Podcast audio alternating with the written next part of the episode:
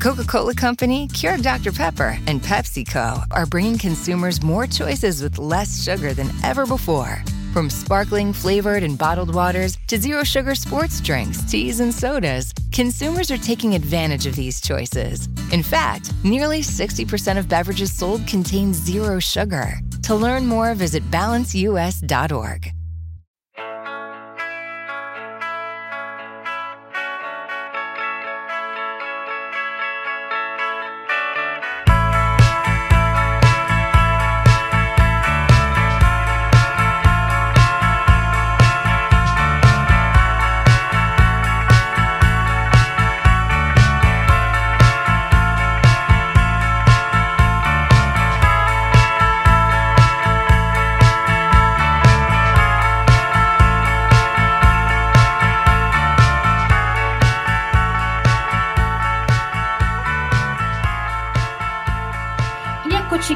dopo la pausa della scorsa settimana, questo è Gaming Wildlife, il podcast videoludico di Stenerd. Io sono Lorena e quest'oggi a farmi compagnia ci sono Luca Parri. Ciao a tutte e tutti. Claudio Gugliandro. Hola. E un ospite, Stefania Sperandio, capo Ciao, redattrice ragazzi. di Spazio Games. Ciao a tutti. Allora, Grazie per sia- l'ospitata. Grazie a te per, per essere qui con noi per trattare di un argomento che in realtà è sempre caldo, lo so che lo dico ogni introduzione, però insomma, oggi andremo a parlare del rapporto tra critica di, di settore, critica specializzata e il pubblico, l'utenza, che è diciamo appunto un tema che, che ritorna a galla, soprattutto dopo l'uscita di un gioco particolarmente atteso e quindi delle, delle recensioni. Lo so che state pensando a Cyberpunk 2077 e probabilmente ne parleremo, ma no, in realtà l'idea, l'idea, insomma, la voglia di parlare questo argomento è derivata dalla, da ciò che è successo dopo le recensioni di Resident Evil Village, che ha avuto un'ottima accoglienza, eh, soprattutto in Italia, appunto dai siti, dai siti specializzati, però molti giornalisti e molte giornaliste hanno avuto a che fare appunto con un'utenza molto aggressiva che non concordavano con il voto principalmente eh, e insomma poi i soliti insulti sulla stampa venduta, sulla stampa incapace, eccetera, eccetera, eccetera. Quindi io parto subito a bomba con la domanda da, da un miliardo di dollari che rivolgo a Stefania e dicendo ma secondo te perché ancora a distanza di anni ogni volta che esce un gioco ci ritroviamo in questa, in questa situazione? Perlomeno in Italia, Mm, ma magari iniziamo a ragionare in maniera più circoscritta perché mi rendo conto che è una domanda molto. È, è- è un po', è molto ampia come domanda. Secondo me ci sono molteplici sfaccettature. Una di queste è il fatto che rapidamente il fatto che i social abbiano reso possibile l'interazione a chilometro zero, cioè che tu hai lì quella persona, succedeva già all'inizio col web 2.0, proprio con i primi vagiti, ma adesso è iperamplificata con i social perché veramente ti puoi trovare i profili di quella persona. Non si sa come o perché, ma forse con un po' di vena misantropa ci si può arrivare. Le persone hanno tradotto subito l'interazione a chilometro zero con l'insulto a chilometro zero. Cioè le, le interazioni sono diventate il più tossiche possibile in una stragrandissima maggioranza di casi. Questo sommato al fatto che le persone amano molto, secondo me, ma proprio tanto, e sarebbe molto bello se fosse l'opposto, dire anziché ascoltare.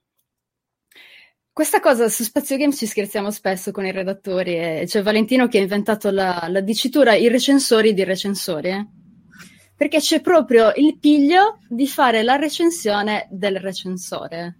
E questo rientra proprio nell'approccio che ti dicevo, per cui secondo te uno che sta discutendo di qualcosa è lì non per passarti delle informazioni o per cercare di darti un quadro d'insieme, ma è lì per essere valutato in quello che fa, giudicato, anzi perché valutare è giusto, mi piace o non mi piace. Giudicare è, è un'altra sfumatura, è più pesante, cioè voglio puntare il dito se dice una virgola fuori posto, se non sono d'accordo con quello che dice, anche se io magari quel gioco non l'ho neanche giocato, non ci ho neanche messo mano, glielo faccio notare con un modo a metà tra il maleducato e il violento. Poi ovviamente ci sono le eccezioni, però abbiamo visto nel caso di Resident Evil Village colleghi che veramente si sono strappati i capelli dalla testa perché è un tipo di interazione che non ti preoccupa più il fatto di devo essere all'altezza di lavorare con questo gioco, devo cogliere tutte le sfaccettature, devo lavorarci bene, ma dici, oddio, chissà cosa succederà il giorno dopo che esce la recensione, quando questi si cercheranno i profili per mandarmi messaggi, mi scriveranno via mail, mi daranno de- del pirla, ne ho già detto una, Lorena, ti avevo avvisata, ne dirò tante probabilmente oggi. Dovere di cronaca, tra l'altro. Quindi... Sì, quindi è proprio una situazione da preferire un certo tipo di interazione, forse anche per destare clamore, anziché cercare di essere costruttivi, e, e, lo si fa in modo molto rumoroso, perché se non lo fai in modo rumoroso non lo fai, è un po' una forma di trollaggio. Ed è anche un problema di eh, pensare che, questa cosa ne ho parlato anche con Alessandra di multiplayer, la sensazione che se quella persona è lì e lo sta facendo è perché ha avuto culo è stato tirato un dado, i videogiochi li conosco anch'io, ci gioco tanto anch'io, quello ha tirato un dado, ha avuto culo e l'hanno pescato. Pensi che non, non, ci sia del lavoro dietro, pensi che non ci sia un percorso, che non faccia degli approfondimenti, che non debba trarre delle conclusioni facendo anche collegamenti transmediali. E lì ha giocato il gioco e ha scritto, ma di giochi non ci capisce niente, lo potevo fare io, perché uno vale uno. E sarebbe bello se uno valesse uno, perché sai quante voci pot- potremmo sentire di tutti? Invece poi succede che uno prova, lo fa due settimane e dice, ah, ma quindi il lavoro non è giocare il gioco e scriverne perché ti ridanno prima gratis, no? Solo che c'è questo scollamento perché non si riesce a comunicare in modo costruttivo con la community perché si pensa che il lavoro sia quello, che venga fatto con le marchettate, vi danno il gioco quindi non ne potete scrivere male e in più c'è la sensazione che, eh, come posso dire, sì, lo, cioè lo riassumerei così, c'è la sensazione che quello sta scrivendo di quel gioco spinto dal fatto che me l'ha dato il publisher, quindi i voti partono da una certa scala, no? C'è sempre questa fortissima percezione che No, non è così, perché ovviamente con tutta la scomodità del caso, se magari ti arriva un grande gioco molto atteso e tu gli devi dare un 5, con tutta la scomodità del caso, tu gli devi dare 5. Chiaro. Vai e gli dai 5, spiega alla community perché e anche l'azienda dovrà capire il perché. C'è la libertà di farlo, però non viene percepito. Mi viene in mente un'altra cosa che settimana scorsa su Spazio Games abbiamo fatto, adesso non ricordo manco che articolo fosse, comunque c'era un utente che diceva non capisco perché facciate questo tipo di articoli e chiedeva spiegazione su questa cosa. Questo articolo è uscito un sabato, mi sa che era l'articolo dove parlavamo di videogiocatori che odiano i videogiochi, che è, mm. è un ottimo riassunto di questo tema.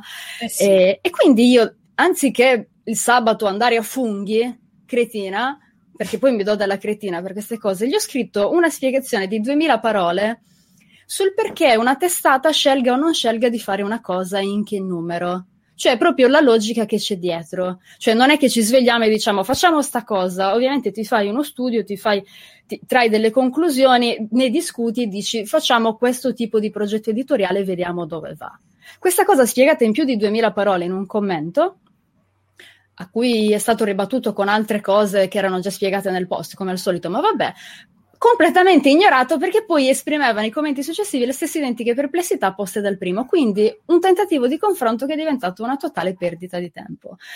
Quindi c'è una specie di miopia nel vedere come si lavora, probabilmente anche per noi che non riusciamo a togliere la barriera su come si lavora in questo settore è anche una sorta di sì, ma io ti ho lanciato la provocazione, mi hai risposto davvero, ma non mi interessa perché tanto io la mia posizione ce l'ho già e non la cambierò. Non importa quanto tu ti vuoi confrontare, io la penso così ed è così. Punto. Che web del 2021, tantissimo.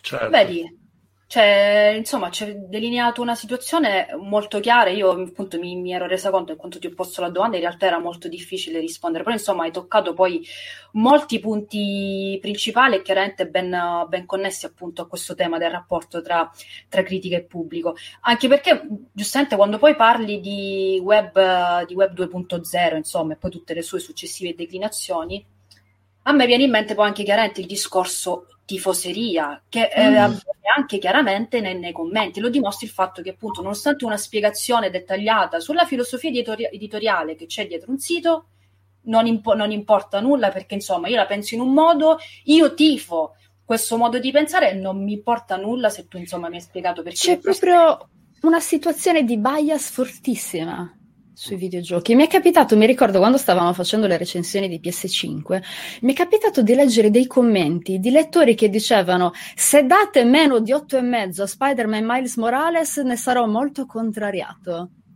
Su un gioco che tu non hai neanche visto hai già deciso che meno di 8,5 è disonestà intellettuale perché vuoi venderci le Xbox, quindi vuoi affossare, poi meno di 8,5 che sia un affossamento, discutiamo anche di questo. Esatto. Vuoi affossare questo gioco per favorire l'altro. Ne sarò molto contrariato. Va bene, contrariati. Cosa vuoi che ti dica, figlio mio?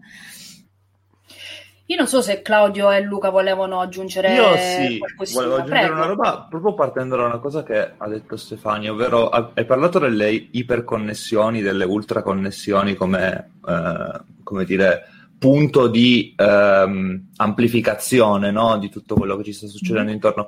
Secondo me manca alle persone che leggono e commentano la prospettiva per cui questo meccanismo di connessioni continue e di eh, connessioni imperanti, in un certo senso, c'è anche nel momento in cui noi con il nostro lavoro ci interfacciamo con chi i videogiochi li fa.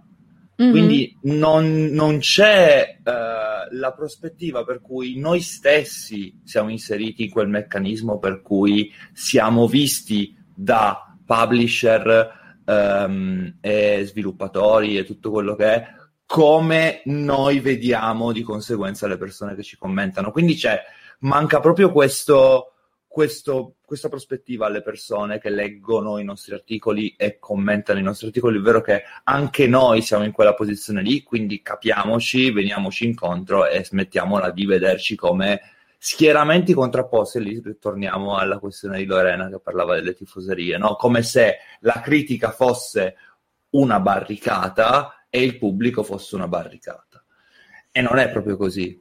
E soprattutto, come dicevi tu, manca la prospettiva alle persone di capire che c'è studio, c'è conoscenza, c'è uno sbattimento infinito per riuscire a fare certe cose, ci sono contratti e ehm, comunque delle cose da mantenere per cercare di ehm, quietare le acque, perdonatemi il termine proprio non perfettamente calzante, che determinano tutta una serie di cose, ma non devono essere l'unica prospettiva. Non è che se io scrivo un articolo in cui dico che Days Gone non è un gioco che è del mio gusto, allora automaticamente sono una persona che Sony mette nella sua lista nera perché sono un cattivone. Ecco, cioè, Ci hai fatto un esempio a caso, Luca. Esatto, ho fatto un esempio a caso, no- non perché rappresenta tutto quello che io trovo di sbagliato nelle... No, vabbè, io mi riferivo alla famosa vicenda del 5. Ah, ah, anche, anche, anche. In- Intanto è partita una sirena a casa mia perché stanno cercando, la polizia di Sony sta cercando di venirmi a Da prendere. tutti ce l'aspettavamo, ma non da Luca. Era l'unico che non aveva Esatto. dato preavvisi su rumori molesti e invece tac. Esatto, esatto. Esatto, esatto. Eh, eh, io vorrei andare ancora più, più a fondo, probabilmente, nel senso che io penso che i social siano per struttura, per come sono pensati, il luogo dell'istintività e non della razionalità. E quindi purtroppo che a volte cam- cioè, cerchiamo di trovare dei cambiamenti e dei percorsi dialogici e dialettici in un luogo che di base è pensato per non esserlo. Eh, io ogni volta sto diventando un- una macchinetta rotta. Nei podcast cito sempre questo libro di Walter Quattrociocchi che è usato un po' in tutto il mondo, e si chiama Liberi di crederci, eh, ma anche Misinformation, eh, che sono delle piattaforme. Luca, nel mentre l'hanno preso veramente, la polizia l'ha, l'ha preso e l'ha, l'ha portato via. Eh, ciao, Luca. Eh, che eh, racconta di come su milioni e milioni di analisi di profili Facebook, Twitter e di vari social network, eh, loro hanno visto che non c'è alcun tipo di dialogo tra, per esempio, l'antivax e il ehm, e chi crede invece nella scienza ufficiale, senza entrare nel merito della questione, però l- l'esempio è che anche le poche volte che si incontravano erano solo per rimarcare la propria identità sul web, cioè dire no, questa è la mia identità, io te lo faccio presente perché so che il mio gruppo sta leggendo. Quindi io non è che entro nella tua sfera per entrare in dialogo con te, ma per rimarcare, cioè proprio i babbuini che si battono il pugni sul petto. Faccio Questo sempre lo- la battuta sui macachi senza offesa per i macachi perché questo è un atteggiamento. No-. Noi ci scherziamo perché non vuoi sentire davvero l'altro. non te sì, ne frega sì, eh, niente. Pur, purtroppo penso che, che, i social siano pensati in questo perché poi eh, quando si va a guardare cosa fanno, eh, premiano il numero e non la qualità dei commenti, vengono valutate le possibilità di pubblicazione di determinati termini da algoritmi che prendono semplicemente la parola senza riuscire a calarla nel contesto perché non c'è una persona umana che valuta il post. Eh, dico, recentemente sta succedendo che per esempio persone del, dell'attivismo usano parole che sono sbagliate, ma le usano nel contesto dell'attivismo e vengono bannate da Facebook perché usano quella parola quando, cioè, sono situazioni assolutamente allucinanti e purtroppo di base penso che il problema sia questa cultura del social network in generale che infatti secondo me non vale solo per il forse vale di più nel videogioco però cavolo ho fatto l'esempio degli anti-vax ma vale per la politica vale per vale il cibo ma vale... certo. Eh, vale cioè io sì, vedo discussioni su, sul calcio dove la gente mm. augura la morte di varie linee generazionali per, per, opinioni della stessa squadra, per opinioni diverse sullo sì, stesso sì. giocatore. Lo Quindi... doveva mettere a centrocampo, no, lo doveva mettere trequartista e si ammazzano tifosi della sì, stessa squadra. Ma perché? assolutamente. Anche nelle piattaforme, lascia stare per esempio, no, non so se conoscete, però per esempio c'è la Gazzetta dello Sport, è chiaro che è un'utenza enorme, quindi può capitare, ma anche queste teoriche in realtà gourmet, tra virgolette, virgolette, Ultimo Uomo, mm. eh, quelle pagine che sono nate per essere il luogo di discussione alta del calcio. Comunque, invece di arrivare all'offesa dopo due commenti, ci si arriva dopo dieci, ma ci si arriva comunque. Che è, Quindi... vedi, non è casuale secondo me l'esempio che stai facendo, perché come il videogioco, anche quello dei tifosi di calcio, è un ambiente di persone che dicono ne parli se ci capisci, come se ci fosse il patentino per parlarne. No, questa esatto. è una cosa che si vede molto nel giornalismo nostro di settore. Eh, ma tu cosa ci capisci? Vabbè, ma quello non ne sa nulla. Io ci capisco. E lo fanno uguali i tifosi di calcio. Questa specie di atteggiamento non solo aggressivo, ma elitario per cui, sì, vabbè, ma tu a cos'è che giochi? Che stai parlando di... I Souls li hai finiti? Eh, ma tu giochi a FIFA, giochi a COD? Le tipiche domande che vediamo sui social, per dire sì, ma quello non è un vero gamer, la sua opinione non conta niente.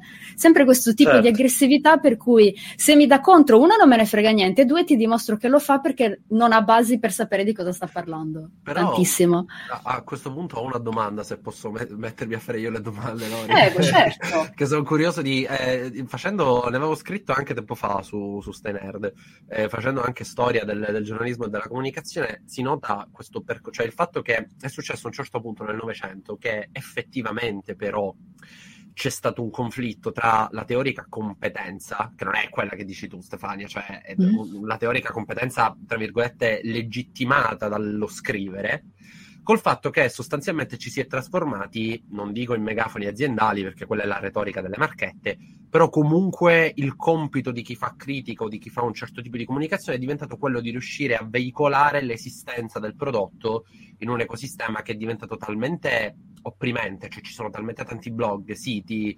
influencer, canali e chi più ne ha più ne metta, che tuo, la tua funzione per, le, per l'azienda che, che, ti paga quello che è, e ah, ti paga, ripeto, sempre nel senso che per fare il tuo lavoro. Occhio eh, con i termini, che tu se no qua sì, sì, sì, infatti, infatti ho precisato. Vedo e... già la gif animata di Bugs Bunny che conta le banconote in questo momento. Esatto. I big money. Insomma, secondo voi è tutta una questione di costruzione, effettivamente c'è un problema in termini di... cioè è vero o non è vero che l'accesso a questo mondo è effettivamente aperto a un po' chiunque, basta che c'ha un po' di numeri? Perché secondo me un pochettino questa cosa non è sbagliata. Allora, se posso rispondere per primo io, secondo me il problema è percettivo a partire da gli stessi video- videogiocatori e le stesse videogiocatrici nel considerare il videogioco. Mi spiego meglio. Mm. Eh, si parte dal presupposto che il videogioco sia comunque il giochino e per saperne di videogiochi deve averne mille, così come parlo di una cosa che mi interessa, il fumetto sia un giornaletto e per saper parlare di, di fumetto deve avere librerie come la mia piena di cose a caso, anche organizzata male, tra l'altro, come potete vedere. E, e quindi c'è anche quello, nel senso, allora di cosa stiamo parlando? Vogliamo nobilitare il videogioco per davvero o no? Vogliamo fare in modo che si facciano dei discorsi linguistici, fenomenologici, sociologici sul videogioco oppure vogliamo continuare a dire, ehm, che ne so, fare quella narrativizzazione degli articoli per cui racconti nel primo paragrafo mm. eh, le atmosfere, le sensazioni, con tutto che chi lo fa fa benissimo farlo, è una cosa che non, non mi appartiene per tutta una serie di motivi, ma perché ho studiato un'altra cosa e mi piace fare quell'altra cosa. Oppure vogliamo effettivamente nobilitare il videogioco per davvero, iniziando a fare dei discorsi insieme a quelli? E vogliamo dimostrare che per fare il nostro lavoro serve effettivamente dello studio? Oppure vogliamo continuare appunto a creare quella percezione per cui il nostro lavoro lo, fare, lo, lo possono fare tutti? Sia da parte nostra che da parte di chi ci legge perché fondamentalmente lo scambio è doppio no? Mm. e secondo me il punto di partenza è quello nel senso che il punto di partenza è capiamo come consideriamo il videogioco. Poi facciamo tutti i discorsi del caso. Non so se siete d'accordo. Io allora diciamo che sia Claudio che uh, tu Luca avete anticipato un po' le domande che vi avrei Ok. No, no, ma benissimo, benissimo così, perché insomma mentre vi ascoltavo, io sono molto d'accordo con quello che avete detto sinora e soprattutto sul fatto che siamo, vi siete soffermati sul discorso social, cioè come avviene il dialogo nei social. Perché a questo punto la domanda è allora che è tutta colpa dei social? È proprio perché effettivamente la critica videoludica non, è, non ha quella maturità rispetto magari alla critica cinematografica. Io non so nemmeno quella de come funziona la critica dei fumetti effettivamente, perché non sono una lettrice assidua di, di fumetti, però mm. credo che già parliamo di tipologie di medium che comunque agli occhi della massa, perché comunque ormai parliamo di medium di massa, anche del videogioco, hanno però delle concezioni diverse. Nel caso poi soprattutto della certo. critica videoludica, la cosa che vi avrei, vi avrei, chiesto, una delle spiegazioni principali che viene fornita alla domanda appunto ma perché la gente non, non dà credito alla critico o alla critica? Perché non c'è una scuola di critica videoludica. Ed è che ci riallacciamo un po' a quello che dicevate prima, cioè basta tra virgolette, saper aver giocato nella vita per poter essere in grado di poter fare una recensione. E poi alla fine scopriamo che non è così, perché una cosa è che la recensione ok, la storia è bella, il gameplay un po', un po lento, però funziona, voto 7. Ok? Mm-hmm. Una cosa appunto è tutta... Io, io, per, io personalmente l'ho vista anche una crescita della critica in Italia, e lo dico perché ormai a livello amatoriale scrivo da, da parecchio tempo, mi sa più di dieci anni, da quando ho iniziato a livello amatoriale, però dal punto di vista anche poi professionistico effettivamente adesso c'è tutto un altro tipo di piglio che non noto solamente in me, noto anche nelle recensioni appunto di colleghe e colleghi che per l'appunto si va ad indagare quell'opera, perché noi stiamo giocando quest'opera, perché noi la stiamo valutando così, perché è importante il fatto che esca oggi e tratti questi, questi temi. E forse non, non, non arriva questo uh, al, a chi legge la recensione. E concludo, e qui la, lancio diciamo un'altra zeppata, come si dice a Napoli, il voto il succo è, ma allora tanto la gente, cioè noi magari ci possiamo sbattere a scrivere queste, queste 2000 parole di disamine pazzesche, eccetera, eccetera, ma tanto, la, come dire, l'utente scrolla, vedi il voto, 8. Ah, l'8, secondo l'altro portale che seguo, gli hanno dato 7,5, allora venduto perché gli ha dato mezzo punto in più. so che ho messo Ottima sintesi. Oppure Però, non ha pagato insomma, abbastanza quello che ha messo sul Esatto, esatto, esatto, esatto. Hai toccato un sacco di spunti interessantissimi, Lorena, eh, soprattutto sul fatto che è migliorata la critica, eh, al di là di, della violenza con cui a volte ci si interfacci, perché mi viene in mente che già nel 2005 era molto più quantità che qualità. Cioè tu uscivi anche con 120 news di una riga e mezza al giorno, con 5 o 6 articoli al giorno, perché dovevi trattare quante più cose possibili e l'approccio news, anteprima, provato, recensione era una roba che avevi tatuata in fronte e che ti portavi per sempre nella tomba. Adesso la recensione, visto che parlavi di dare il voto, eccetera, è la punta dell'iceberg de- di una grande pubblicazione che sta arrivando. Perché tu, ok, fai la recensione, dai un voto, poi se voi discutiamo specificamente di questa cosa, ma è solo il primo passetto che hai fatto per approfondire quella che devi valutare per come la vedo io come un'opera mediale perché la recensione come consiglio per gli acquisti ha rotto le balle più o meno dal 2006. Cioè, la recensione se fa questo, in questo gioco fai questo, è scritto così, la musica è bella, è una grandissima figata, 9. La lista della spesa con le meccaniche. Esatto, cioè a me quello è un tipo di recensione da cui prendo le distanze il più possibile, a maggior ragione quando è una produzione che può essere significativa per mm. il medium in sé. Se magari ho more of the same, ti capita a volte che quella recensione diventi un po' la lista della spesa, cosa fa rispetto all'altro, ma tu devi ragionare soprattutto su cosa quel videogioco rappresenta nel videogioco di oggi e nel genere in cui cerca di inserirsi. Se si inserisce in un genere, magari fa qualcosa di completamente diverso. Dove sta portando il discorso video? Videogioco questo gioco. Questo dovresti fare nella recensione e inizi a farlo nella recensione, ma poi continui ad approfondire. Vai a vedere che tipo di stile mi usa, che tipo di temi affronta, come li affronta, eh, ha un tipo di scuola, assomiglia più ai giochi di questo, ai giochi di quello. Ci sono tantissime riflessioni che si possono fare. E qui io ti ridico una cosa sgradevole, vi avevo anticipato che ne avrei detto un po', è inutile che invochiamo uh, gli Ulisse e i Sapiens e i Gaia, che richiedono tanto lavoro, tanta cura, e si fa perché è il lavoro che ci piace fare.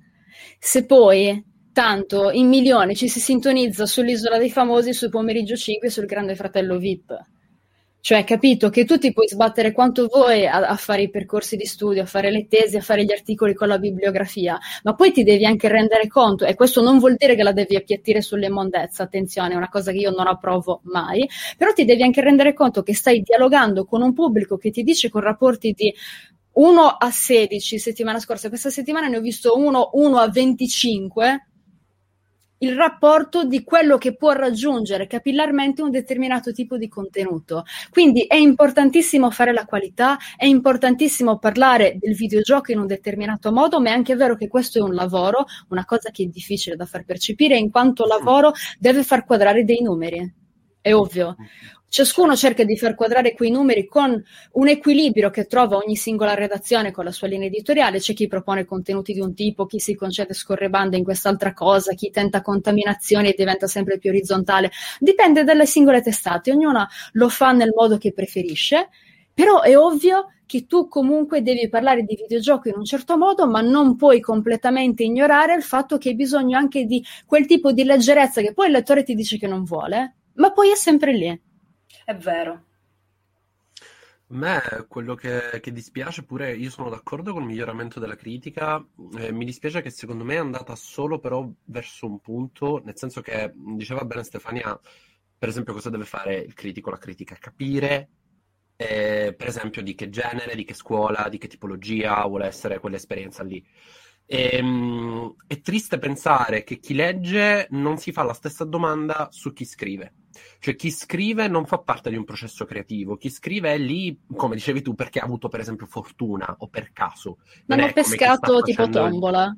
Esatto, e quindi mh, c'è una prioristica messa in discussione del tipo di contenuto che stai facendo, a seconda del fatto che è una recensione o tradizionale o al massimo, come diceva Luca poco fa, di quelle più individuali, personali, dove racconti il tuo vissuto, che sono bellissime, mi piacciono un sacco. Dato, con Glitch eh, facciamo molti contenuti di questo tipo, quindi figurarsi. Però è solo quello, appena si va un attimino fuori, si inizia a fare per esempio una contestualizzazione storica di ciò che è significato il genere da un, un certo punto di vista, oppure culturale. Allora a me piace questo elemento, contestualizzazione eh, per, per storica. Esempio, esatto, esatto. Per esempio, del que- interiore, però mi sono... e, e, e, e, lì veniamo poi al punto della discussione, cioè se... Mh, mm, perché secondo me determinate tipologie di, di, di, critica danno fastidio perché che cosa fanno? Mettono in discussione la passione della persona che sta leggendo, che non, ries- non riesce a scindere il brand a cui è affezionato con la colpevolizzazione del fatto che ti piace. Cioè non, non, non siamo in grado di dire è possibile criticare The Last of Us senza che chi lo sta scrivendo mi stia dicendo sia un coglione. cioè, questo semplice, questo semplice ragionamento è quasi impossibile da quello che vedo nella mia esperienza. Ed è sempre più difficile riuscire, ripeto, a scindere il fatto, Dio, questa persona sta criticando mm, eh, eh, azienda X perché non mette protagoniste donne, oppure Assassin's Creed perché open world, non gli piacciono gli open world e cerca di spiegarmi perché gli open world per, per questa persona sono un problema. No, ma per principio gli devo dire che sbaglia. Eh, ma perché? Non tanto perché c'è veramente una coscienza, sai, un discorso, no, allora ti spiego perché in realtà io open world, ma semplicemente perché a me piace Assassin's Creed, tu lo stai criticando e quindi sei un coglione. Cioè, certo. Questo è il... E lì è, secondo me, il problema principale è quello, perché se riuscissimo a risolvere questo, mm, a mio parere verrebbero accettate tutte le scuole, tutte le tipologie. Invece l'unica legittimazione è quando premetti dieci volte, a mio parere, secondo me, esatto, esatto. nella mia esperienza, altrimenti... Eh sì, che anche Ma quello poi me... è sbagliato, perché, scusami Luca, perché ci sono anche vai, delle vai, visioni vai, per prego, cui... Scusi. Cioè, pu- puoi giungere a una conclusione al di là del secondo me. Eh, appunto. Cioè, certo, se io ti dico certo. che Death Stranding prende a piene mani da Stalker di Tarkovsky, non è secondo me, è lì, bisogna solo accorgersene. Sì, sì. Cioè, e, e, uno ti dice: Sì, ma comunque è un gioco di merda. Ho capito, non me ne frega un cazzo se per te è un gioco di merda. Ti sto dicendo che prende da una certa cinematografia perché rimedia proprio a piene mani. Cinema sovietico, pam, te lo sparo qui dentro il mio gioco.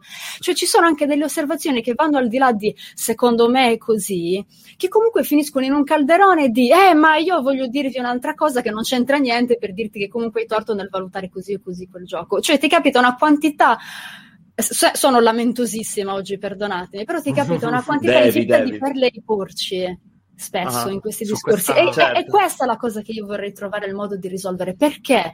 Perché il videogiocatore che è il primo che dice dobbiamo parlarne in un certo modo, avete rotto le balle e dire che i videogiochi sono cose per bambini, videogioco e giocattolo non sono la stessa cosa. E poi sei il primo che se leviamo il discorso cerca di riatterrarlo. Perché? Chiaro. Perché? Eh per, perché hanno paura di, secondo me, hanno paura di perdere questa, questo luogo dove loro si vedono competenti hanno paura perché non vogliono rischiare di dover aprire, aprirsi a prospettive diverse. Cioè, dico, stiamo facendo questo discorso sui videogiochi, ma potremmo farlo sulla società in Qualunque generale. cosa, sì, sì. Eh, Sull'intrattenimento, sulla eh, società, sulla politica. Cioè. Che tu hai detto una cosa, e poi mi taccio e faccio rispondere anche Luca e Lorena, perché hai detto una cosa interessante quando hai detto eh, a me non me ne fatto un cazzo che il gioco per te è una merda. Ma quando si okay, dice... Cioè ma, ma il, il, discorso implicito qual è? Che quando si dice per me questo gioco è una merda, è che stai dando a un fenomeno culturale una valutazione, stai dando una valutazione. E per me tutto, tutto il problema è lì, perché a me non piace, come ha detto Luca, infatti abbiamo fatto gli stessi studi, fare il discorso ti faccio un'introduzione per poi andarti a dire e lì è la, è la, mia critica al voto. Per me non è un problema di mettere il voto meno, ma il, il, problema del voto è che dai un giudizio valutativo e quindi stai implicitamente dicendo questa cosa esiste in quanto tale, le puoi dare un giudizio, che è anche vero, però quello che arriva poi all'utenza è, ok, allora io mi devo mettere a valutare questo oggetto in quanto tale e se poi viene una persona esterna che magari, che ne so, raga, cioè è normale che una persona che recensisce il gioco in Italia è diverso da come lo recepisce una persona in Cambogia, in Colombia o quello che è. Ed è normale quindi che le prospettive siano diverse perché quella cosa lì non è vero che esiste in quanto tale ma è sempre in relazione a chi lo recepisce. Mm. E, e, e, quindi purtroppo poi quando dai il voto dici aspetta ma come mai mh, mm, testata senza andare alle differenze di paese poi c'è anche chi mm. nella, stessa, nella, stessa, nazione da un 7 da un 5 da un 8 eh, ma com'è possibile perché se quel prodotto ha determinati crismi cioè le, le cose sono due o uno di voi è incompetente perché questa è l'unica, mm, l'unica conseguenza mentale che può venire, no? Cioè, se un prodotto, se deve rispettare determinate caratteristiche, eh, cavolo, allora uno di voi ha sbagliato. Io come faccio a capire chi è che ha ragione? Come faccio a prendere la squadra giusta e dire la squadra giusta è quella di multiplayer, quella di Stenerd, quella di Every quella di Spazio Gate? Come faccio? E... e lì diventa complicato saper rispondere. Sì, perché manca certo. la concezione che le, cose, le stesse cose possono essere soppesate in modo diverso che invece è tanto facile, a seconda della preparazione di come uno si è determinato ad affrontare il discorso videogioco. C'è quello che te lo fa come recensione e consiglio per gli acquisti, c'è quello che ti cerca collegamenti con le opere precedenti di quell'autore o di quella provenienza, c'è chi lo vede da un altro punto di vista e te lo spiega nel testo. E questa è la cosa che a me manda i matti. Cioè, certo. se quel redattore gli ha dato 9 e quel redattore gli ha dato 5, a meno che non ci sia veramente un problema cognitivo per cui si è svegliato A e alla fine dell'articolo è diventato B. normalmente hai un 2000 parole che ti dicono perché lui o lei è giunto a quella conclusione. E quindi tu, al di là dello schemino, gli ha dato 5, gli ha dato 9, dici, ah cavolo, però qui fa notare che rispetto agli altri platform questo fa le cose così, mm, sai che forse non mi piace. Poi, cioè, che gli ha dato 5, che gli ha dato 9, sti cazzi! Cioè, devi cercare di capire, interiorizzare che cosa quel gioco fa secondo quel recensore e quanto questo può essere significativo per te, utente finale, che, che, sei lì a leggerlo, perché quella persona ha messo le mani sul gioco prima e ti sta informando su quel gioco e quello che fa prima, non ti vuole fregare, non te lo esatto. vuole vendere o non vendere. Non è certo. lì a fare relazioni pubbliche per le aziende, altra concezione che manca, come dicevi prima Claudio, non è lì a fare da megafono. Solo aziende che sono miopi potrebbero pensare che una testata è lì a farle da megafono. Perché la testata poi se domani si sveglia e dice no guarda il vostro gioco noi insomma l'abbiamo trovato tiepido e 7 eh ma gli altri ci danno 9 ci danno 9 e noi vi daremo 7 e, e, e io cosa vuoi che faccia? Certo. Quindi... Ma anche perché, vai, scusa Stefania. No, no, no, vai, se... vai tranquilla. Lorena. No, anche per svelare effettivamente come funziona poi anche il lavoro di critica. Cioè, nel senso, la recensione del gioco non è che noi. Re... Resident Evil Village è uscito il 7 maggio. Non è che il... chi lavora, chi poi avrà coperto Resident Evil Village la settimana prima riceve il codice e si fa la chiusa e basta per analizzarlo. C'è tutto un lavoro precedente che vuol dire e analizzi i trailer, perché giustamente ormai i trailer fanno parte della comunicazione di un gioco. Partecipa agli eventi di anteprima, fai gli enzon e vedi da un enzon all'altro come si è evoluto il gioco, quindi tu hai un percor- fai un percorso. E come dicevi tu prima la recensione è solamente la punta dell'iceberg. Ci devo esternare questa cosa perché magari appunto è data per scontata il lavoro di critica si ritiene semplicemente ok mi è arrivato il codice ora gioco 8 ore filate tutto il mm. giorno e poi scrivo la recensione. No, non è, non è solo questo, non è affatto solo, solo questo. Quindi effettivamente appunto sono contenta di parlare di questo, di questo tema anche perché appunto possono venire fuori delle, delle parentesi legate appunto al, al, nostro lavoro che magari, ripeto, l'utenza dà, dà, per scontato comunque ha una visione fuorviante ed errata e che va poi a svalutare il lavoro finale della recensione che torna a ripetere, riprendo ri, di nuovo le parole di Stefania, è la punta dell'iceberg. Quindi ci tenevo a fare questa entrata a gamba tesa. Luca, dimmi. allora, ehm, non so, secondo me il punto lo avete centrato in pieno, nel senso che andare a capire che eh, alle persone, ma vale per il videogioco, ma vale per qualunque altra cosa, dà fastidio un processo fenomenologico perché si sente accusata di, di non conoscere, non capire davvero le cose, è un problema grosso di percezione, perché io ho sempre questa idea che vedo leggendo le cose che la gente scrive, i commenti di articoli di colleghe e colleghi, che parte dal presupposto che tu mi stai facendo la lezione perché tu parti dal presupposto che io non sappia niente di quello che, che, che, di, di cui parliamo, quindi in questo caso un videogioco, e quindi il tuo articolo in cui mi fai l'esempio, tra l'altro bellissimo, ehm, di collegamento tra la fantascienza di Tarkovsky e Death Stranding parte dal presupposto che sia ignorante e non capisca un cazzo di videogiochi e quindi mi devi parlare della cosa alta di cinema perché mi devi insegnare qualcosa, anziché spunti di discussione per cui capiamo insieme cosa sta succedendo, cioè il processo collettivo di apprendimento è una roba fondamentale nel discorso È bellissimo quando il lettore dice ah Stefania hai notato anche questa cosa? E tu dici cavolo quel collegamento non che bello! Perché che mi hai dato bello. qualcosa. Che Capito? bello! Cioè... quando c'è processo di apprendimento collettivo che io che ho scritto imparo da chi mi commenta è una roba bellissima. Vuol dire migliorare... che puoi migliorare anche quella critica con cui esatto. vuoi interagire, perché tu dici esatto. anch'io qualcosa da dare a questo discorso, anziché dire ah, io invece ho notato questa cosa e tu cogliona sei seduta lì e non l'avevi vista, maledetta. No? Eh, non è quello. Interagiamo in un altro modo, esatto. quanto sarebbe è migliore. È socialità positiva, è mettere in gioco se stessi e se stesse cercando di stimolare una compenetrazione di idee, no? Che diventi un processo in cui si converge magari da idee della stessa cosa molto diverse per generare una terza idea. E questa certo. cosa manca totalmente, ma manca nel videogioco come manca nel cinema, come manca nella discussione sull'attualità e sulla politica, eh? insomma. Eh, Anche se quello... io aggiungo, vi racconto sì. questa, questa, storiella, che per fortuna non è sempre così e soprattutto riguarda videogiochi vecchi. Io mi sono proprio, mh, ho avuto soddisfazione, c'è stato proprio un piacere di battere su un profilo social di un mio contatto in cui si parlava di Final Fantasy VIII.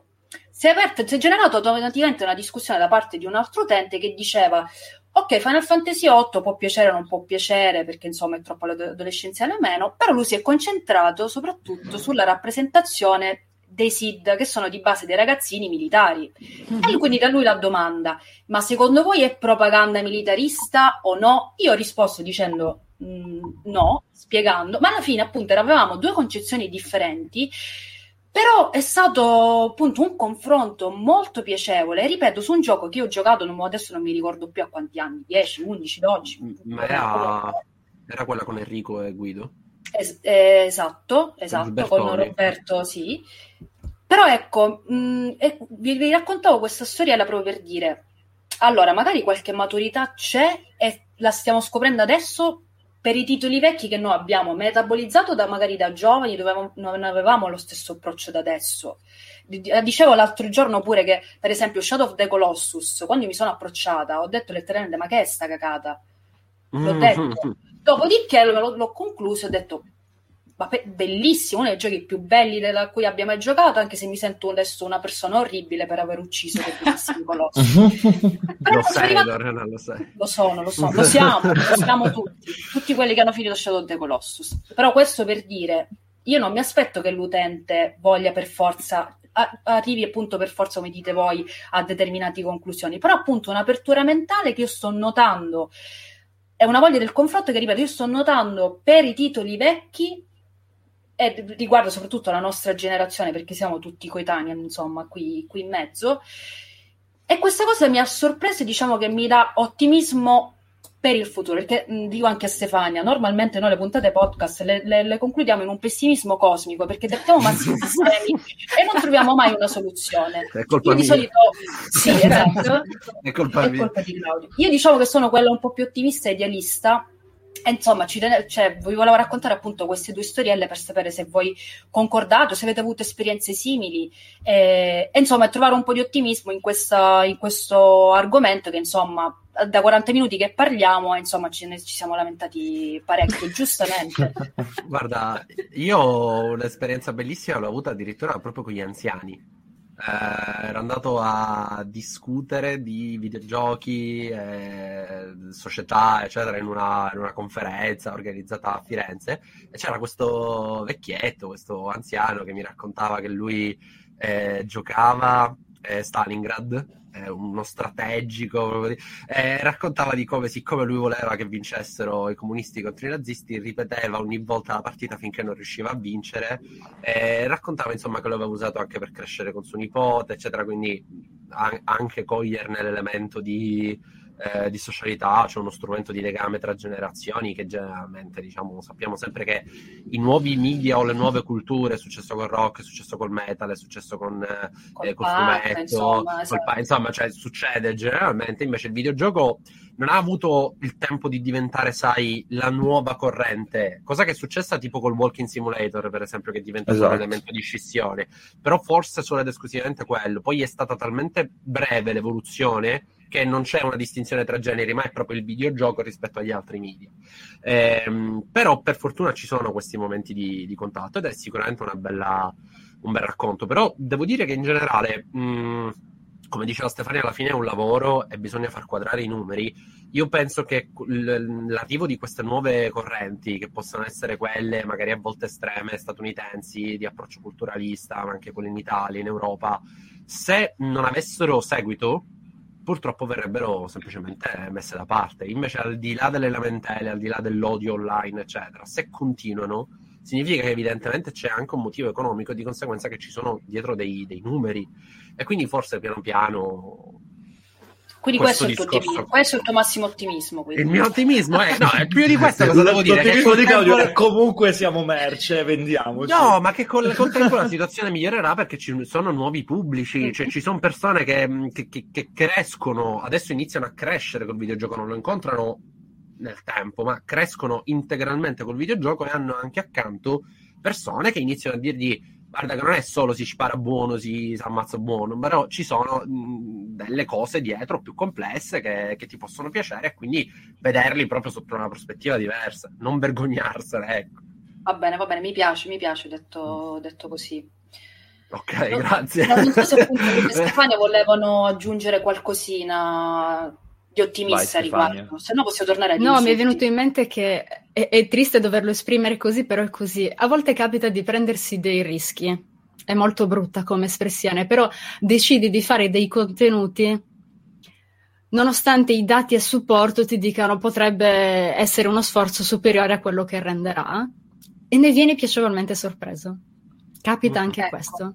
Capita anche questo. Tu dici, ad esempio, questo gioco indie è troppo interessante perché le persone non lo scoprono, noi glielo portiamo. Non fa niente se anziché in un milione lo vedono in diecimila, però glielo portiamo perché lo devono, devono sapere che esiste, devono vedere che il videogioco sta facendo questo. E magari rimani piacevolmente sorpresa dal fatto che i lettori sono super ricettivi su questa cosa e dicono che bello, sono molto contento che mi abbiate fatto scoprire questo gioco, portatene mhm. altri, mi interessa, non voglio solo le polemiche mainstream che sono quelle da social di cui parlavamo, quelle dove prima parlavi di vecchi giochi, Lorena, quelle dove il tifo è ancora caldo, sui vecchi giochi no, quindi si allontanano molto da questo tipo di concezione. Se Final Fantasy VIII fosse uscito oggi esclusiva PlayStation, avrebbe metà del mondo che gli dava contro perché era esclusiva PlayStation e viceversa, i soliti del tifo. Quindi quando vedi che tu comunque provi degli approcci che facciano in un certo senso arricchire il discorso sul videogioco, il lettore è il primo che dice che bello, fatene di più, voglio scoprire altri di questi giochi, perché non mi interessa che sia il grande gioco mainstream da cartellone stradale che me lo trovo dappertutto con lo spot in tv, mi interessa che sia un gioco che dà qualcosa.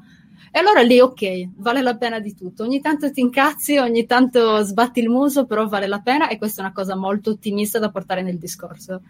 Bene, mm-hmm. bene, bene, bene. Allora, io ripeto, non so se Luca tu volevi aggiungere qualcosina. Sì, in realtà, proprio brevemente, Dai, io per, per, come dire, una specie di modificazione politica che mi ha portato a pensarla in questo modo, trovo nel correntismo una delle cose ah. più belle del, dell'essere umano e dell'umanità in generale, no? Quindi nel riuscire a creare eh, pluralità non solo di opinioni e di pensieri, ma anche di um, correnti, banalmente, come succede in un certo tipo di uh, politica negli anni 60, soprattutto in Italia, che ci sono tutte queste cose che convergono in, in un partito unico, ma sono uh, profondamente differenti. Uh, nel videogioco deve succedere questa cosa, non può succedere in tempi brevi perché il videogioco è troppo giovane, non può esserci una rivoluzione punk in tempi, in tempi, recenti nel videogioco, però prima o poi succederà. E io il mio ottimismo è quello, ovvero che prima o poi ci sarà finalmente una corrente o più correnti, io mi auguro che siano il più possibile, che vanno a ehm, dire ok, il videogioco è tutte queste cose, non solo una cosa sola che è il videogioco. Esatto. Ma sì. tante robine però sai sta succedendo, delle... eh? Però succederà secondo, secondo me già, più... già, già, la prima rivoluzione c'è stata con gli indie. Quando sì, però anche lì indie è come quasi una sfera um, gigante. Eh, ma quello, quello perché ha attaccato una livello... sfera molto più grande. Eh, ma quello perché è successo? Perché è successo a livello creativo, secondo me, per esempio, quello è uno dei momenti in cui la critica a livello globale è stata assente. Cioè, mm-hmm. se, non so se vi ricordate, ma quando arrivavano... E infatti, infatti hanno, fatto, hanno, fatto, se vuoi, in un certo senso, promozione da soli. I primi sviluppatori e sviluppatrici sì. indie, con sì. Indie Game The Movie e tutte quelle cose lì, si sono portati sul mercato da sole, da soli. Eh, perché se ti ricordi le, le prime volte c'era quella, quella, famosa cosa che ogni, ogni, recensione di un indie aveva il termine poetico, che non si, mm-hmm. da, solo, da, solo, non significa niente, ma che veniva usato per sopperire a tutta una serie di, di lessico che manca, perché erano delle novità. Madonna, io sicuro, e... scusami, io, mi sa che l'ho messo il no, vabbè, non è che sto dicendo nella recensione di Lost Paradise.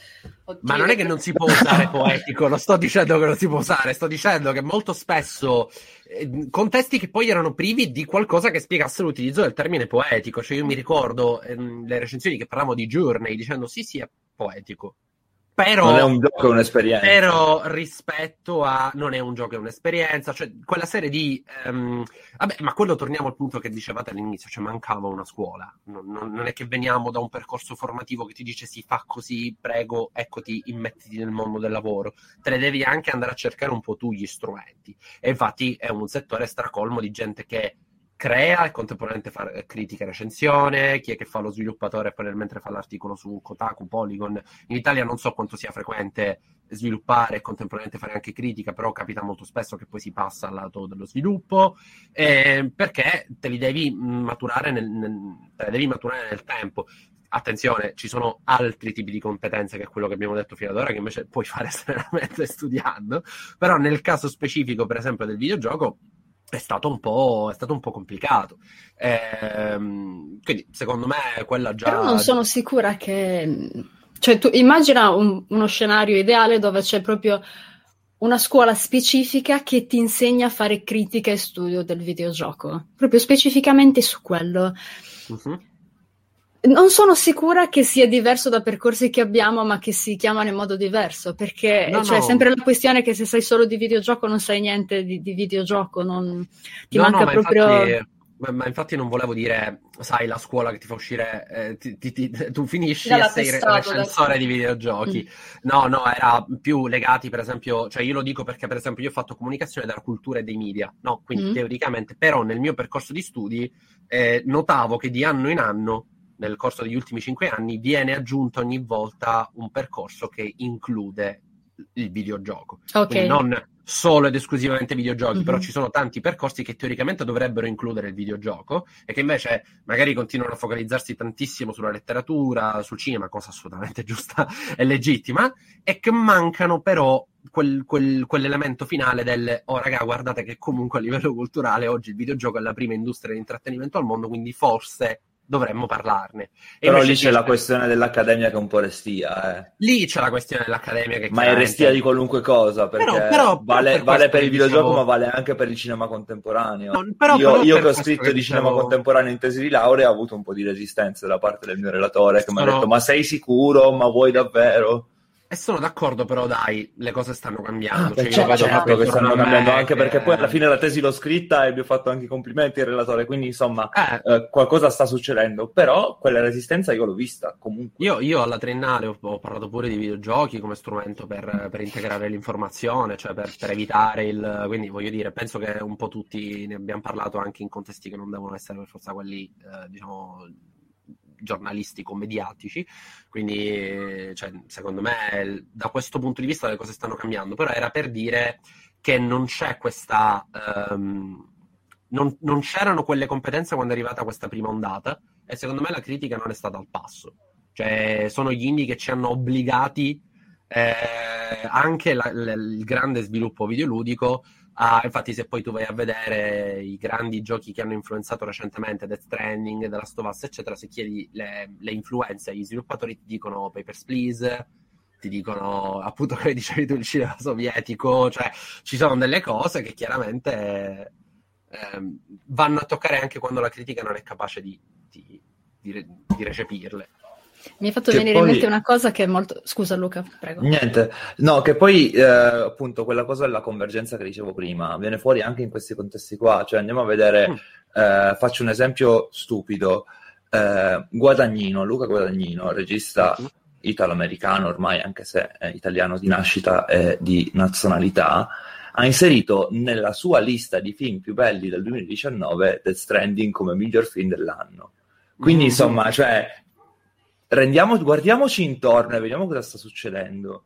Luca Guadagnino, premio Oscar, con tutta una serie di cose, il, um, il, remake di Suspiria, comunque uno che sta portando un certo tipo di bandiere del cinema italiano all'estero e sta ovviamente e giustamente guadagnando dei consensi, mette al primo posto dei film dell'anno una cosa che non è un film. Dai, Luca, cioè, e le fa un guardiamoci.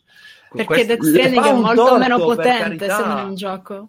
Per carità, le Luca, è potentissimo che... perché è un gioco. Esatto. Questa è la prova che Kojima fa solo film, Luca. questa è la prova definitiva. Tra l'altro, però, mi rend... immagino che l'utente medio, diciamo l'utente medio, leggendo questa cosa, giustamente non va a capire perché Guadagnino abbia messo Death Stranding nella sua lista, perché ah, vedi, è il Walking Simulator, Bartolini Simulator. È un film interattivo, è un film certo. Interattivo, esatto. Quindi, eh, vedi, che quel, quel, Vai, Bartolini, quel, Bartolini, Simulator viene dal, dall'incapacità, per esempio, della stampa, mi sento di dire proprio tutta, eh, europea, statunitense, italiana, di recepire i primi cambiamenti come fenomeni come un walking simulator. Term- la concezione Guardi, io ti posso termine... dire che ho fatto che io non volevo fare la recensione di Death Stranding, ti dico questa cosa curiosa, mm. curiosissima. Io studio Kojima da tutta la vita e non volevo fare la recensione mm. di Death Stranding. Hai paura? no, perché adesso al di là de un sito grosso che la fa fare a una donna, uno, famosa per studiare Kojima da tutta la vita. Tu immagina cosa può venire fuori se esce un voto alto da questa roba qua. Sì, certo. Gli ho detto, siete sicuri che volete fare questa cosa? Mi venne risposto, sì, sì, la fai tu, punto. Ho sì, detto, praticamente eri un bias che camminava in quel Esatto, cioè, se avessi dato 8, Stefania ha dato un voto basso per dimostrare che è indipendente, se avessi dato 10, figurati cosa poteva dare quella deficiente che parla sempre dei giochi di Kojima. Cioè, non c'era scappatoia. Dove tiravi, tiravi, era un problema. Problema, poi, cioè, era una polemica. E ti dico che io, quando sono uscita con quella recensione, quell'1 novembre, io so- avrei anche voluto dargli qualcosina in più e gli ho dato 9.4 per tornare al tema dei voti, per, per esprimere una roba che era in più di 3.000 parole per cercare di condensarle. Io sognavo di non dovergli dare un voto numerico, ma purtroppo c'era da dare un voto numerico, parlando proprio di come questo gioco trasmette l'idea di viaggio che devi fare tu e ti permette in un mondo iper negativo di connessioni a chilometro zero negative di fare solo cose positive con gli altri perché hai bisogno di farle con qualcuno puoi intastardirti e stare da solo quanto vuoi ma hai bisogno di fare le cose con qualcuno perché diventi migliore alla fine la merce faccio, faccio un mini spoilerino ma alla fine la merce da consegnare sei tu in quel mm. gioco. Cioè, la, la, missione più lunga è quella dove ti dicono: Guarda, noi non stiamo aspettando i tuoi pacchi, stiamo aspettando te la merce sei tu. Eh, po- poi... E tu provi a fare ragionamenti su queste cose, su questo tipo di concetto, su, sul fatto che quel mondo non funziona fino a quando la generazione sta sacrificando quella successiva. Per larghissima parte del gioco loro stanno costruendo il futuro sacrificando la generazione successiva cosa puoi costruire? Niente, è quello che stiamo facendo anche noi. Il mondo inizia ad andare un po' meglio quando dici forse dovremmo fare l'opposto e lasciare spazio a quelli che vengono dopo. Come fai tu a discutere di tutte queste cose che provi a esprimere senza spoiler in una recensione, in un universo che dice lo sapevo che Spazio Games avrebbe fatto, la, fa, fatto fare la recensione a Stefania così davano un votone e Sony ne sarebbe stata contenta? Eh, purtroppo. Cioè, do- dove vai a sbattere la testa? Io? Un anno e mezzo dopo, sto ancora ricevendo messaggi per quella recensione.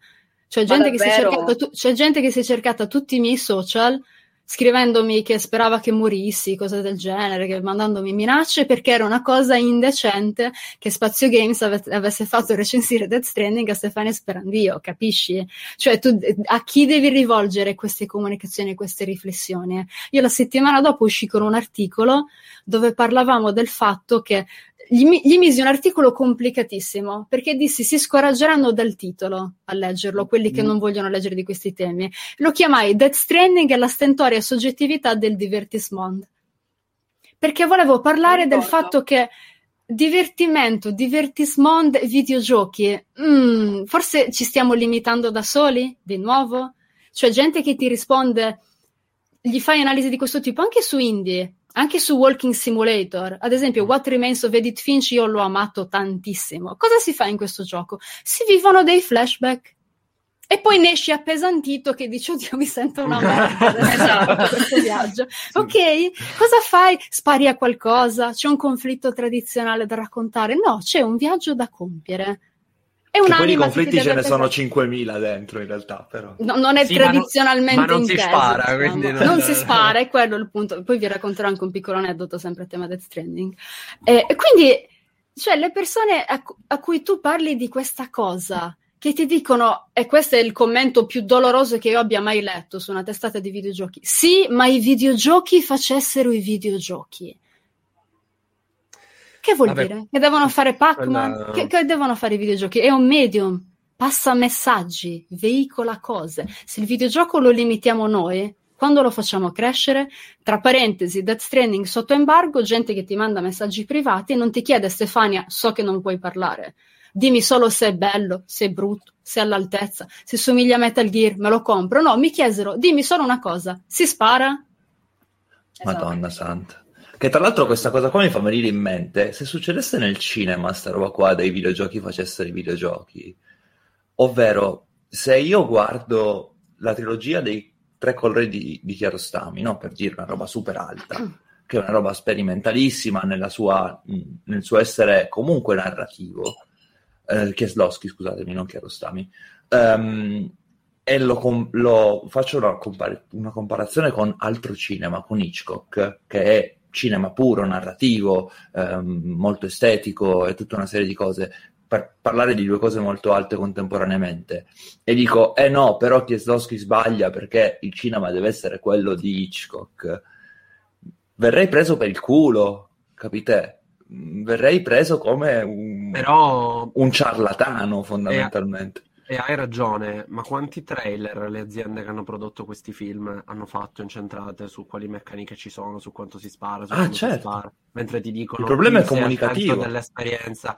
Eh, cioè non dimentichiamoci che comunque il mettere al centro il consumatore e dirgli la tua prospettiva è quella giusta della principale sono le aziende. Cioè EA chiude e inizia le sue conferenze dicendo tu sei al centro del... Eh, stiamo facendo le cose per te. Non c'è... Il nostro autore voleva dire con Jedi Fallen Order che... Cioè, in no, Jedi no, Fallen. Order potrete, farete, direte, sarete. E quando non fai altro che mettere il consumatore al centro mm. e dirgli il controllo dell'esperienza è tuo, puoi fare quello che vuoi, è tutto tuo. Primo anno, secondo anno, un decennio, due decenni, tre decenni. Eh, io non sono portato a vedere qualcuno che mi vuole dire qualcosa, ma ho un prodotto da consumare, mi diverto, mi svago, torno a casa che ho lavorato nove ore in fabbrica, mi sono rotti i coglioni e voglio sparare, mi voglio, mi voglio svagare. E, e, purtroppo questa è la mentalità di approccio comune. E, e lo e, deve fare. Lo eh, deve, deve poterlo fare. È, è sbagliato vedere che uno debba prevalere sull'altro, che uno sia l'unico valido. E, ha molto senso quello che dici, perché dal punto di vista del marketing, spesso il videogioco è venduto come giocattolo. Come uh-huh. giocattolo. Punto. Quindi quando capita uno che ha una visione autoriale che c'è tanto negli indie, ma ad esempio con l'ego che ha, c'è ovviamente anche nei giochi di Kojima e, e, pochi altri, è ovvio che lui ti dica no, io voglio fare questo tipo di opera per far passare questo tipo di messaggio. Disse apertamente dovete tornare nel mondo reale sentendo che è importante avere collegamenti con gli altri, ma quello a cui se tu stai cercando di vendere questo stesso gioco a quello che dice ma si spara, si crea un cortocircuito allucinante, che è quello che è successo. Mi ricordo infatti che il trailer, lo spot TV che andò in onda di Death Stranding era incentrato sul fatto che Sam si prendesse smitragliate con i muli, cosa che nel gioco è un 35esimo dell'esperienza ed è anche la parte che fa più cagare.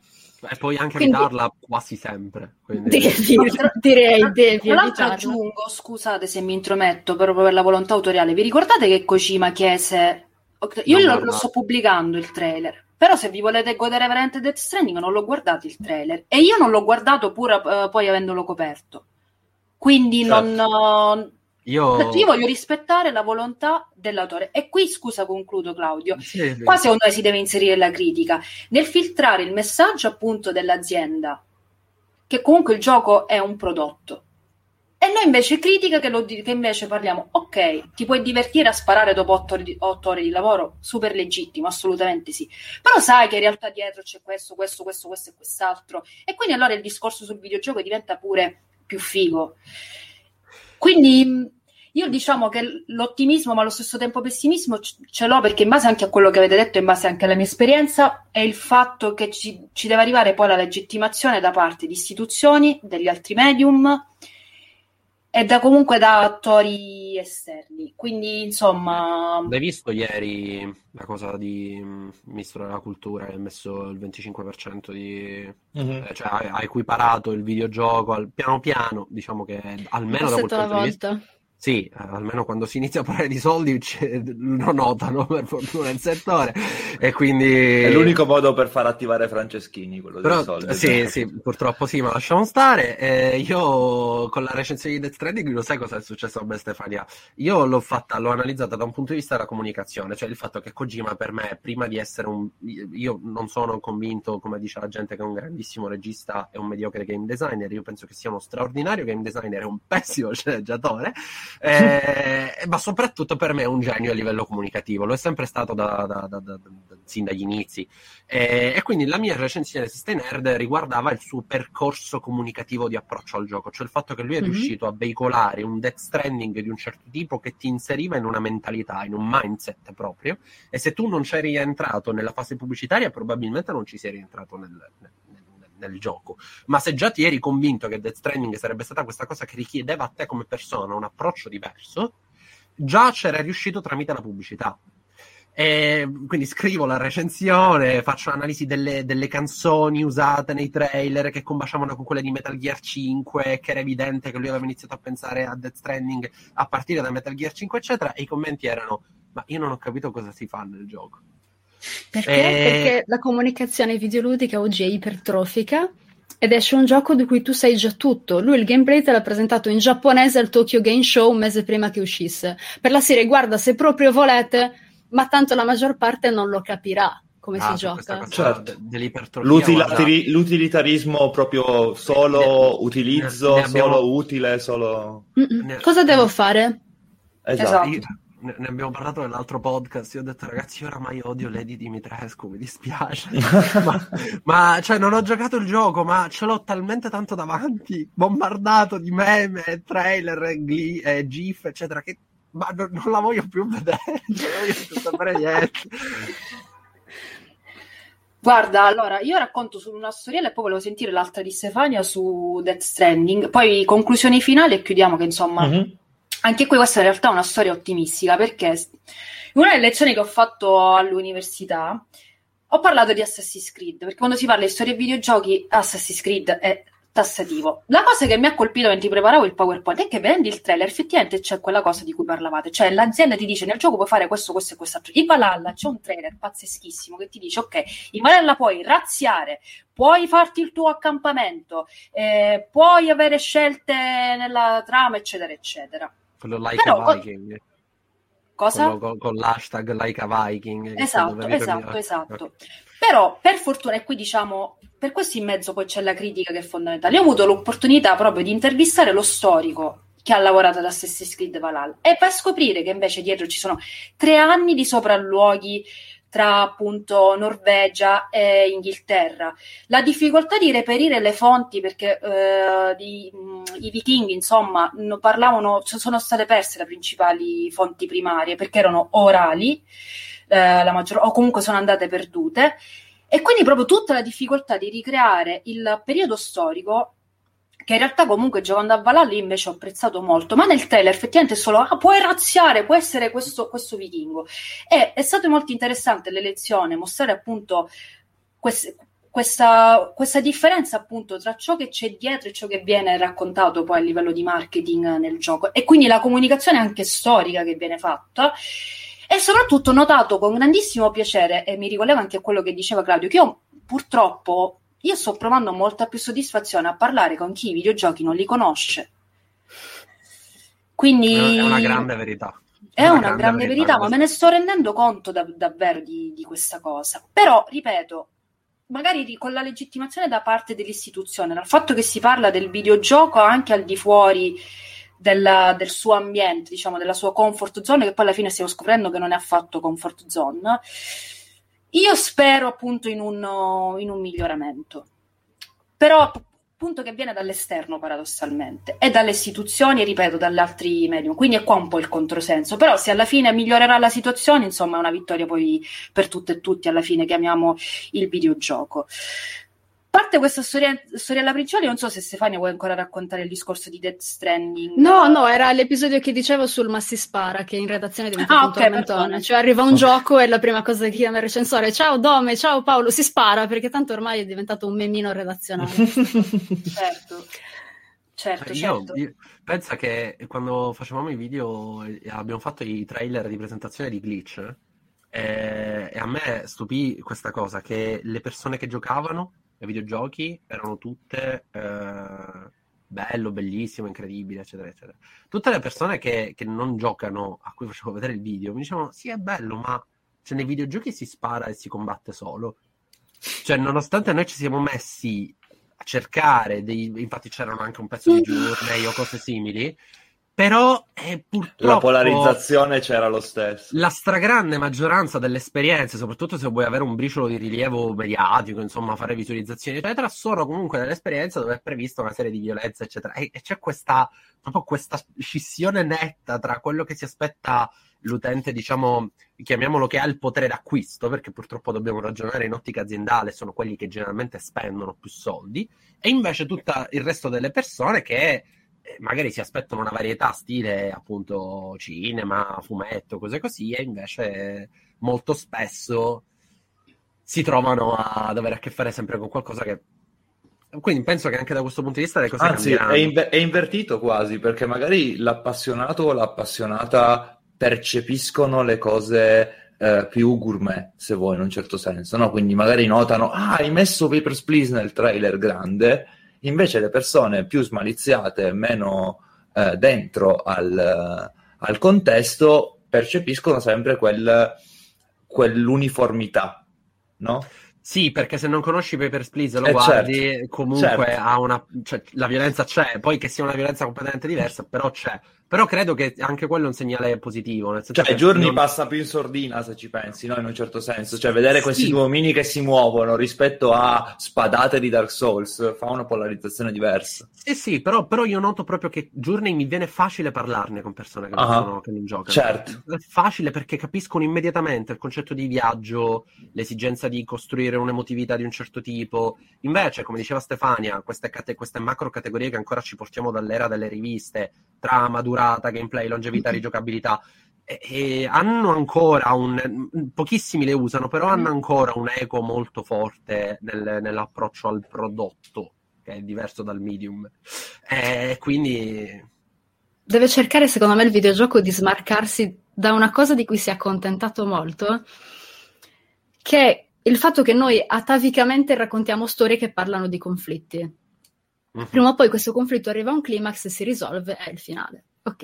I videogiochi hanno preso quest'idea di raccontare la storia di un conflitto per farne conflitti che sono nella stragrandissima maggioranza dei casi, adesso un po' sta migliorando la situazione, però per farne conflitti che sono nella stragrandissima maggioranza dei casi conflitti visibili esteriormente. Cioè tu non hai un conflitto interiore in particolare, io ti racconto soprattutto un conflitto con qualcuno, che di solito il videogioco veicola come un conflitto fisico, devi prevalere su qualcuno o su qualcosa che sia controllato dalla CPU o che sia un multiplayer online e che quindi prevede che il gameplay sia lo scontro con qualcosa. Mhm. Ed è una cosa che si è, è diventata talmente tanto insita, talmente tanto scheletrica nel modo di fare videogiochi che proprio si parte dal fatto che il gameplay deve avere un combat system, il gameplay deve farti andare contro qualcosa, se il combat system non funziona cade tutta l'esperienza di gioco e quasi addirittura non è videogioco per alcuni elitari quello che un combat system che ti fa andare contro qualcosa o qualcuno non ce l'ha. Eh, ma in quello si cammina e basta. Che palle le avventure grafiche. Sì, ma i platform sono per i bambini. Questa, questa sfumatura di per quello poi ti chiedono, ma si combatte e basta, ma si uccide e basta. Questa sfumatura per cui il tipo di giocatore killer, nella tassonomia di Bartol, è l'unico possibile. Mhm. L'Explorer si accontenta, la Civer, vabbè, poi se le trova le cose, gli mettiamo i 125 pacchetti segreti da trovare, le piume del cacchio a Firenze, che chissà dove cavolo sono, così è contento e gioca 250 ore. Il Socializer gioca online ad Animal Crossing, è contento, e sti cazzi, tutti gli altri sono killer come se non ci fossero alternative. Si è cementato troppo in questa cosa il videogioco. Deve continuare a smarcarsi sempre di più, secondo me. Eh, eh, per, questo dico, per questo dicevo rivoluzione indie, perché siccome, siccome era quello conveniente a livello di mercato, non si sarebbe smarcato mai. Ancora oggi continuano a fare, ho visto che Valhalla ha battuto tutti i record di tutti gli Assassin's Creed e che E, continuano e- e capisci perché cioè uno poi è contento di vedere un AAA che si prende un rischio, gli tirate la merda in faccia, non fa niente. Fatene altri. Ma, ma perché se no resti... qua ci stiamo infatti Death Stranding, Death Stranding è, è, un epigone proprio per quello. Cioè, è una roba che potrebbe cambiare le cose davvero, proprio per quello. Ma perché infatti... è una roba polarizzante. Infatti, infatti, Death Stranding è l'unico, uno dei pochissimi AAA di cui qualcuno mi ha chiesto qualcosa. Cioè la gente, quando che, chi non gioca, appena io ho detto guarda che sostanzialmente è un gioco sui rider, che eh, così, oddio, finalmente qualcuno, ma in generale che ne parla, perché anche il cinema è stato carente in tal senso, anche il fumetto è stato carente in tal senso, anche la musica è stata carente in tal senso. Il fatto che ci e sia arrivato un videogioco Scusami. che ci mette 5 anni per svilupparlo ed è arrivato prima. un bellissimo film di Ken Loach sui rider, però ve lo Sì, vabbè, quello è paradocumentaristico realistico, cioè un approccio diciamo un attimo più più realistico, certo. E poi vabbè, viene da Kelloccio che ha la sua tradizione in quel senso, quindi in qualche modo te lo aspetti. Eh, certo. Però Kojima che viene da eh, MGS5, Bambini Soldato, eccetera, una cosa completamente diversa, a un certo punto sapete, forse non è proprio bellissimo la situazione dei rider, cioè è una cosa mh, che, che, ti colpisce, che ti sorprende. Eh, quindi sì, sono assolutamente d'accordo. Cioè, io mi ricordo quando, adesso no, non voglio cementarmi su questo gioco, però visto che lo stiamo recitando, al di là del fatto di aver chiamato la recensione bianco o nero, perché mm-hmm. dissi questi si scannano sì. quando esce questo gioco, questi si ammazzano, mm-hmm. io dopo le prime tre ore dissi, mi ricordo proprio questa frase perché riassuntiva, tre o quattro ore, dove sapete le prime tre o quattro ore che sono video, spiegoni di cose incomprensibili, Amelie che ti canta il ponte di Londra crollerà in una spiaggia e tu dici ma che cazzo sta succedendo? Usual Kojima. e io dissi oh mio Dio, è bellissimo, lo lanceranno dalla finestra. Proprio il riassunto perfetto. Che, che poi è quello che, che è successo. Esattamente esatto. quello che è successo. Esatto. Però, cioè, al di là di, di Kojima Production e delle stramberie che lui si può permettere come autore, ben vengano altri che vogliono dire io voglio fare questo gioco così e i publisher col coraggio di dire ti do i soldi per farlo. Perché se continuiamo a fare sempre le stesse cose, se avessimo continuato non avremmo neanche ammesso le contaminazioni con le tecnologie che abbiamo oggi, perché i videogiochi fanno questo, certo. i videogiochi facciano i videogiochi.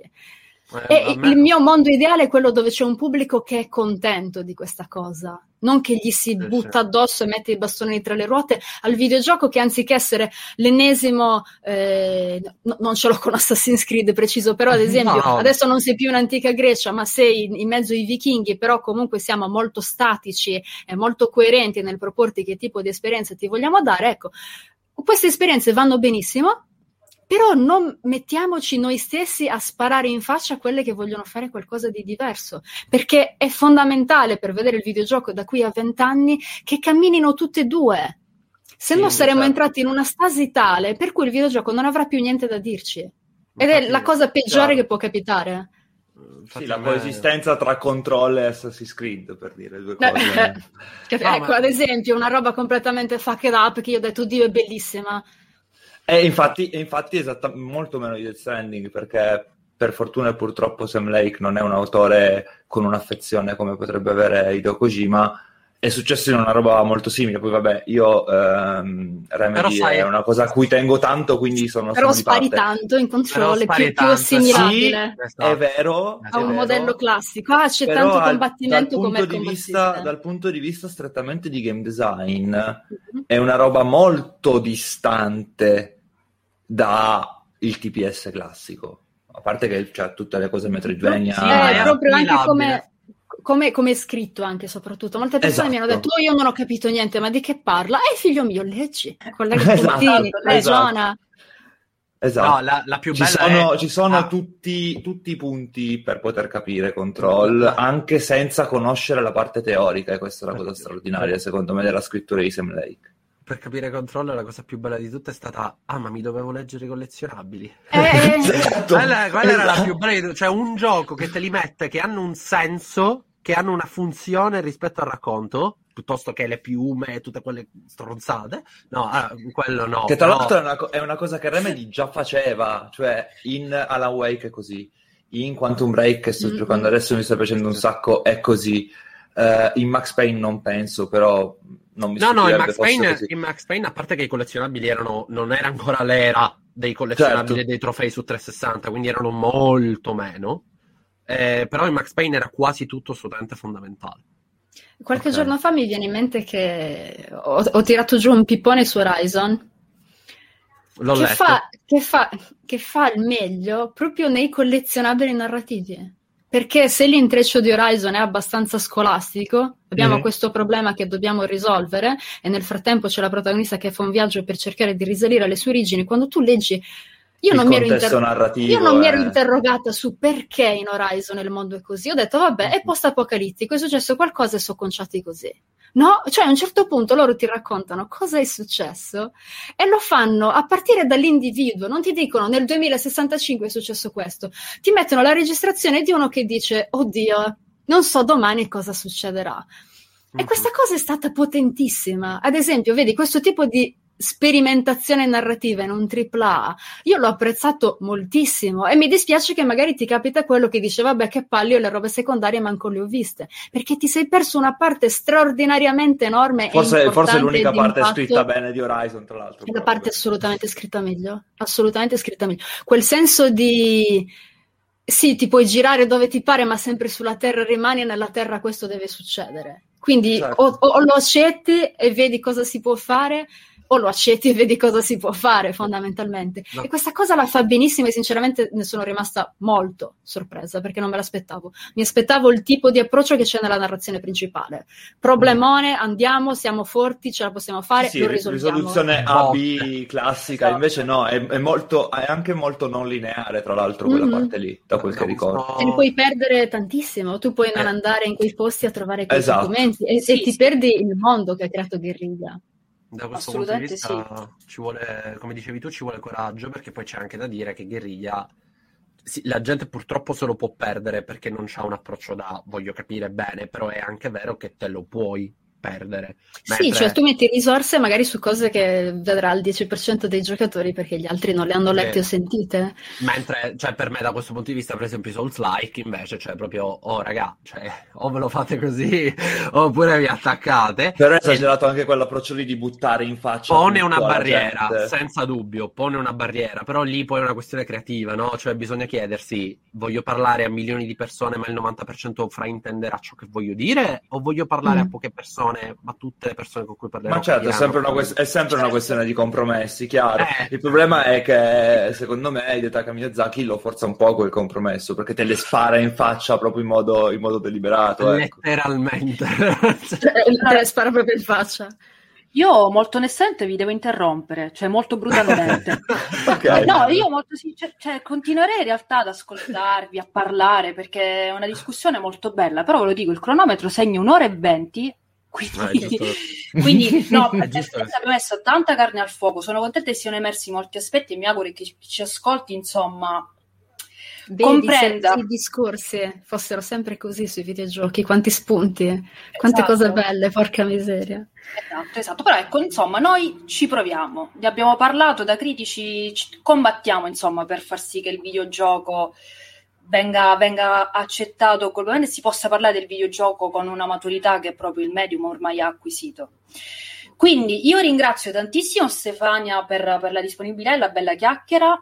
Grazie a voi. Ringrazio anche Claudia e Luca ovviamente per uh, il supporto sempre presente e noi ci sentiamo alla prossima puntata di Gaming Wildlife. Ciao ciao!